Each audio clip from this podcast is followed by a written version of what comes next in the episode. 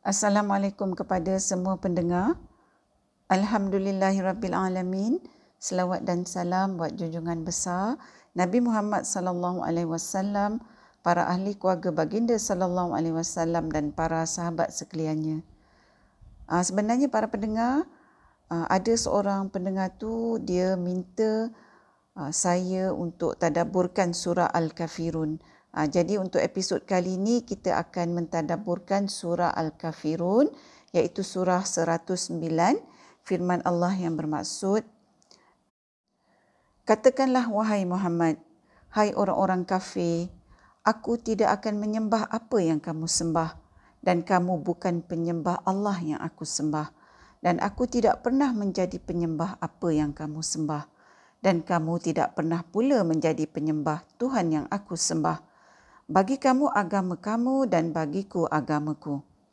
Para pendengar, uh, sebenarnya ayat-ayat Quran ini terbahagi kepada dua kategori.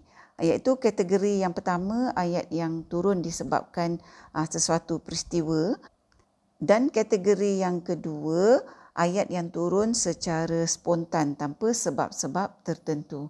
Uh, jadi surah Al-Kafirun ni tergolong dalam kategori surah yang mempunyai asbabun nuzul atau sebab turunnya ayat. Uh, mungkin ramai antara kita uh, yang dah tahu sebab turunnya uh, surah Al-Kafirun ya, tapi biarlah saya kongsikan sekali lagi sebab turunnya surah Al-Kafirun ni.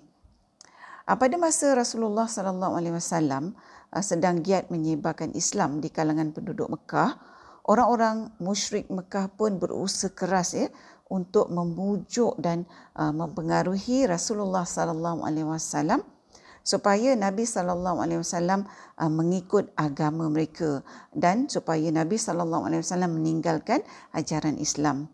Uh, orang-orang musyrik Mekah ni menawarkan harta yang banyak, wanita-wanita yang cantik atau apa sajalah yang Rasulullah sallallahu alaihi wasallam mahukan kalau Rasulullah sallallahu alaihi wasallam bersetuju untuk memberhentikan seruan Islam. Orang-orang musyrik Mekah uh, pada masa itu cakap dengan Rasulullah sallallahu alaihi wasallam, "Wahai Muhammad, semua ini adalah untukmu. Asalkan engkau berhenti menghina tuhan-tuhan kami dan berhenti mengucapkan kata-kata buruk terhadap mereka." Tetapi jika engkau keberatan, apa kata jika engkau menyembah Tuhan kami selama satu tahun saja? Ah, bila Rasulullah sallallahu alaihi wasallam ah, mendengar tawaran orang-orang musyrik Mekah ni, ah, Rasulullah sallallahu alaihi wasallam pun jawab, "Aku akan menunggu hingga Allah memberikan jawapannya." Maka turunlah surah Al-Kafirun ni dan juga ayat 64 surah Az-Zumar. Jadi para pendengar surah Al-Kafirun ni diturunkan bagi memerintahkan orang-orang Islam memutuskan hubungan mereka dengan orang kafir Mekah pada ketika itu. Ha, kalau kita lihat ya surah Al-Kafirun ni dimulakan dengan perintah uh, untuk menyatakan dengan tegas pada orang bukan Islam dengan memanggil mereka dengan panggilan orang-orang kafir. Kalau kita renungkan para pendengar, panggilan orang-orang kafir itu bunyinya sangat keras. Kita tak panggil orang bukan Islam orang-orang kafir. Kita tak cakap dengan dia, hai orang-orang kafir. Uh, tapi walaupun amat tegas uh, panggilan ni, bila Allah memerintahkan panggilan macam ni, maka orang-orang yang beriman uh, mestilah patuh menuruti perintah Allah ni uh, dan tak sepatutnya ada pilihan yang lain. Ha, begitu juga setiap ayat dalam surah Al-Kafirun ni para pendengar adalah merupakan ayat-ayat uh, atau penyataan yang sangat tegas yang Allah perintahkan untuk dinyatakan pada orang-orang musyrik Mekah, pada orang-orang yang tak beriman. Penegasan dalam uh, surah Al-Kafirun ni uh, berbentuk penekanan yang sangat jelas ya tentang pendirian orang beriman yang berbeza sama sekali dengan kepercayaan orang kafir.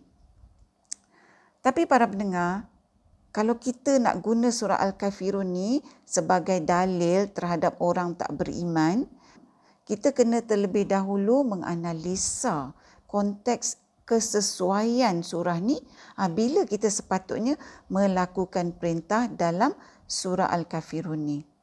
Kalau kita berbalik pada sebab turunnya surah Al-Kafirun ni ya, maka uh, sememangnya pantaslah untuk Rasulullah sallallahu alaihi wasallam tu mengatakan ucapan-ucapan uh, yang terdapat dalam surah Al-Kafirun ni pada orang-orang musyrik Mekah.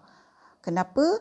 Sebab orang-orang musyrik Mekah tu dalam keadaan menentang Islam secara jelas. Ha, iaitu mereka tu cuba nak pesongkan akidah Rasulullah sallallahu alaihi wasallam yang mana Rasulullah sallallahu alaihi wasallam uh, merupakan pemimpin kaum muslimin. Uh, bagi orang-orang musyrik Mekah, kalaulah sekiranya masa tu mereka dapat mempengaruhi Rasulullah sallallahu alaihi wasallam sebagai seorang pemimpin, uh, maka sudah tentulah akan sangat mudah bagi orang-orang musyrik Mekah tu nak pengaruh orang-orang mukmin yang lain untuk berpaling dari Islam. Ha, jadi apa yang dilakukan oleh orang musyrik Mekah ni para pendengar merupakan satu perkara yang sangat jahat ya, satu perkara jahat yang sangat besar terhadap Islam kerana ianya melibatkan akidah. Ha, yang mana para pendengar kalau runtuh akidah maka runtuhlah agama. Jadi para pendengar dari surah Al-Kafirun ni kita dapat ambil petunjuk bahawa dalam hal mempertahankan akidah kita sebagai orang Islam tak boleh sekali-kali bertolak ansur, tak boleh sekali-kali berlembut terhadap orang-orang uh, yang jelas menentang Islam. Kita mesti tegas terhadap orang-orang kafir yang menentang Islam uh, di mana Allah memerintahkan bahawa kita ni mesti berani, kita tak boleh takut-takut uh, untuk mengatakan setiap pendirian yang dinyatakan dari ayat 1 sampai ayat 6 dalam surah Al-Kafirun ni. Namun para pendengar, sebelum kita nak laksanakan perintah dalam surah Al-Kafirun ni, kita kena ingat ya, kita tak boleh ketepikan fakta bahawa sebelum surah Al-Kafirun ni diturunkan, Rasulullah sallallahu alaihi wasallam ah, dah pun melakukan macam-macam usaha secara diplomasi ah, untuk menyeru orang-orang musyrik Mekah kepada Islam. Ayat itu Rasulullah sallallahu alaihi wasallam dah memenuhi tanggungjawab dia seperti yang diperintahkan dalam surah Al-Ikhlas yang kita dah tadabburkan sebelum ni iaitu untuk menyeru orang-orang yang belum beriman kepada Islam. Ha, jadi maknanya Rasulullah sallallahu alaihi wasallam ha, dah cakap dengan orang-orang musyrik Mekah dengan cara yang lembut, dengan cara baik-baik. Tapi bila kaum musyrik Mekah, ha, bukan saja mereka tu tak nak terima seruan Islam dari Rasulullah sallallahu alaihi wasallam, malah mereka cuba pesongkan akidah Rasulullah sallallahu alaihi wasallam.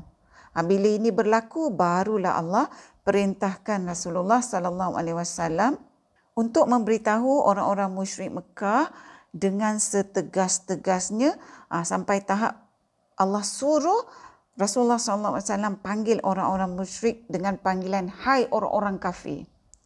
Ha, jadi maknanya para pendengar, kita hari ini sebagai orang Islam, pertamanya kita kena tanya diri kita sama ada kita ni dah jalankan tanggungjawab untuk menyeru, ha, memberitahu orang-orang yang masih belum beriman tentang Islam iaitu secara diplomasi dulu dengan secara hikmah seperti mana yang dilakukan oleh Rasulullah sallallahu alaihi wasallam ataupun kita belum lakukan.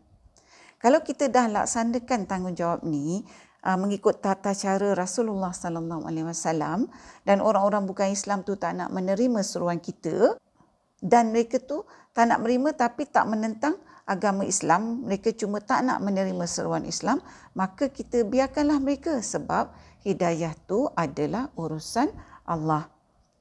Selagi orang-orang yang masih belum beriman tu tidak dengan jelas cuba memerangi Islam, kita teruskanlah uh, tanggungjawab kita menyeru, uh, bagi tahu orang-orang yang masih belum beriman tentang Islam secara hikmah. Uh, dan bukannya terus kita menggunakan pendekatan surah Al-Kafirun ni. Apa yang kita selalu dengar ya para pendengar, orang-orang Islam uh, pada masa kini bila mereka berhadapan dengan orang bukan Islam, uh, mereka terus terjun pada surah Al-Kafirun ni. Dan khususnya ayat terakhir iaitu ayat 6 surah Al-Kafirun ni iaitu bagi kamu agama kamu dan bagiku agamaku. Ada juga antara kita uh, yang menganggap bahawa uh, dengan ayat 6 surah Al-Kafirun ni kira tanggungjawab menyeru orang-orang bukan Islam kepada Islam tu dah selesai, tak payah buat apa-apa. Ha, macam tu pula dah. Jadi kalau macam ni para pendengar, persoalannya mana perginya dalam pendekatan kita sebagai orang Islam proses seruan kepada Islam yang Rasulullah sallallahu alaihi wasallam melaksanakan sebelum turunnya surah Al-Kafirun ni. Kalau kita ni para pendengar cuma guna surah Al-Kafirun setiap kali sebagai dalil bila berhadapan dengan orang tak beriman, orang bukan Islam, hakikatnya para pendengar perlakuan kita sebagai orang Islam sendiri adalah kurang tepat sebab kita dah lari dari tata cara yang ditunjukkan oleh Rasulullah sallallahu alaihi wasallam dalam kita menyuruh orang bukan Islam kepada Islam. Perlakuan ah, yang kurang tepat ya di kalangan orang Islam para pendengar akan menyebabkan agama Islam tu sendiri terkesan sebab orang bukan Islam mungkin mula pandang negatif terhadap agama Islam uh, disebabkan perlakuan kita orang Islam ni uh, yang tak selari dengan apa yang diajarkan oleh Rasulullah sallallahu alaihi wasallam. Jadi para pendengar macam mana orang bukan Islam tu nak tertarik pada Islam? Kalau kita setiap kali berhadapan dengan mereka dengan orang bukan Islam, kita terus terjun kepada surah Al-Kafirun. Ha, macam yang kita kata tadi. Sedangkan kita belum laksanakan tanggungjawab kita menyeru orang bukan Islam terlebih dahulu secara hikmah. Ha, seperti contohnya yang diperintahkan dalam ayat 1 surah Al-Ikhlas yang kita dah tadaburkan sebelum ni. Para pendengar, kalau kita terus terjun ya ke surah Al-Kafirun ni, Ha, ibaratnya para pendengar macam keadaannya ibu bapa tu dia tak didik anak dengan cara dan proses yang sepatutnya dan bila anak tu buat salah sebab kurang kefahaman ha, mak bapak tu terus sergah anak tu. Ha, tentulah tak adil bagi anak tersebut dan anak tersebut pun mungkin jadi keliru ha, dan mungkin akan ada perasaan yang negatif pada ibu bapa disebabkan proses pendidikan yang kurang tepat. Jadi para pendengar, bagi saya dalam keadaan kita hidup uh, dalam masyarakat bersama-sama dengan orang bukan Islam ni, kita kena faham dalam keadaan uh, apa kita boleh laksanakan surah Al-Kafirun ni. Begitu juga para pendengar, kita kena ingat bahawa kita tak boleh membenci orang-orang yang bukan Islam tu sesuka hati ya, hanya kerana mereka tu bukan Islam kita kena faham bahawa orang-orang yang bukan Islam ni ada kategori-kategorinya iaitu kategori zimmi, muahid, musta'min dan harbi. Kategori kafir harbi ah, iaitu perkataan yang paling popular ya di media sosial. Ah, perkataan harb tu sendiri para pendengar bermaksud perang. Jadi dari perspektif Islam, kafir harbi ni adalah merupakan orang kafir yang memerangi orang Islam disebabkan orang-orang Islam tu beriman kepada Allah Subhanahu Wa Taala. Ha, oleh itu dalam Islam kafir harbi boleh diperangi oleh Islam sekeras-kerasnya ha, di mana jiwa dan harta mereka adalah halal buat orang Islam kerana mereka tu secara jelas menentang Islam ha, seperti mana golongan musyrik Mekah yang dikaitkan dengan surah Al-Kafirun ni. Tapi para pendengar kita kena ingat balik apa yang kita kata tadi setelah kita ni menjalankan tanggungjawab menyeru mereka terlebih dahulu mengikut tata cara yang Rasulullah SAW dah tunjukkan. Para mendengar, kalau kita surut ya sejarah Islam, orang-orang Islam di Madinah semasa zaman Rasulullah SAW hidup aman damai sebagai satu masyarakat dengan orang-orang bukan Islam yang kebanyakannya pada masa itu terdiri dari kaum Yahudi kerana dua kaum Yahudi uh, di dalam masyarakat Madinah tu adalah merupakan kaum terbesar. Mereka hidup aman damai sebab pemerintahan Rasulullah sallallahu alaihi wasallam adalah berlandaskan tata cara bermasyarakat yang telah Islam tetapkan antara orang-orang beriman dengan orang-orang bukan Islam. Kita tak tahu para pendengar yang mana dari kalangan orang kafir tu yang Allah akan bagi hidayah.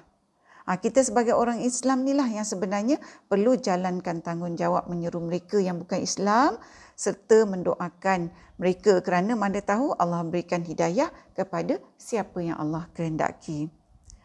Jadi para pendengar, kita semua termasuklah uh, saya sekali uh, kenalah sentiasa berusaha untuk kita mengenali agama kita seperti mana ianya patut dikenali dalam semua aspek termasuklah aspek tanggungjawab kita menyeru uh, orang-orang bukan Islam kepada Islam.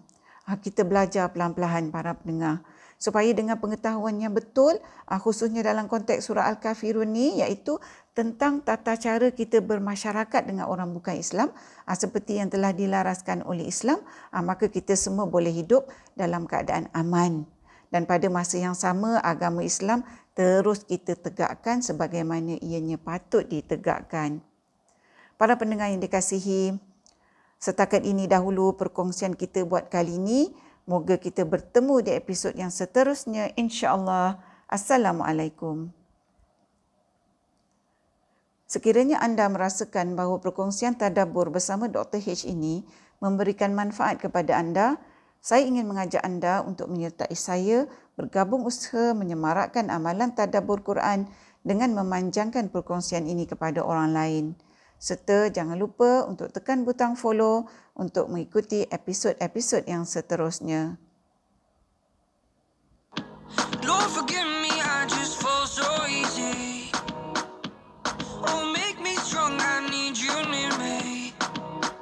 Keep a close watch over me, or just stay real close to me.